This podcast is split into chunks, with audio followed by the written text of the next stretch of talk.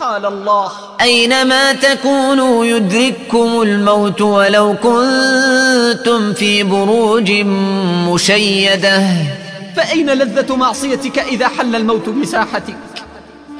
وأين تعب طاعتك إذا نزلت المنية بدارك؟ هيهات هيهات رحل كل بما فيه. فليت الذنوب إذا تخلت خلت. فمثل ساعة الموت. وانظر إلى مرارة الحسرات على التفريط. أترى كما علمت أن الأمر بعواقبه. فراقب العواقب تسلم ولا تمل مع الهوى فتندم. قل للمفرط يستعد. ما من ورود الموت بد. قد أخلق الدهر الشباب وما مضى لا يسترد.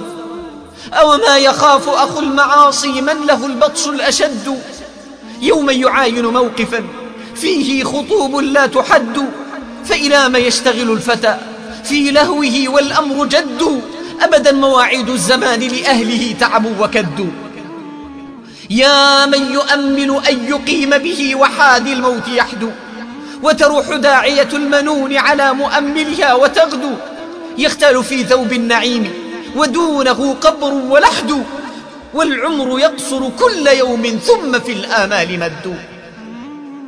بلى والله بلى والله فجدير بمن الموت مصرعه والتراب مضجعه والدود أنيسه ومنكر ونكير جليسه والقبر مقره وباطن الأرض مستقره والقيامة موعده والجنة أو النار مورده ألا يكون له فكر إلا في الموت ولا ذكر إلا له ولا استعداد إلا لأجله. ولا تدبير إلا فيه ولا تطلع إلا إليه ولا تعريج إلا عليه ولا اهتمام إلا به. وحقيق بأن يعد نفسه من الموتى ويراها في أصحاب القبور فإن كل ما هو آت قريب وإن البعيد ما ليس بآت.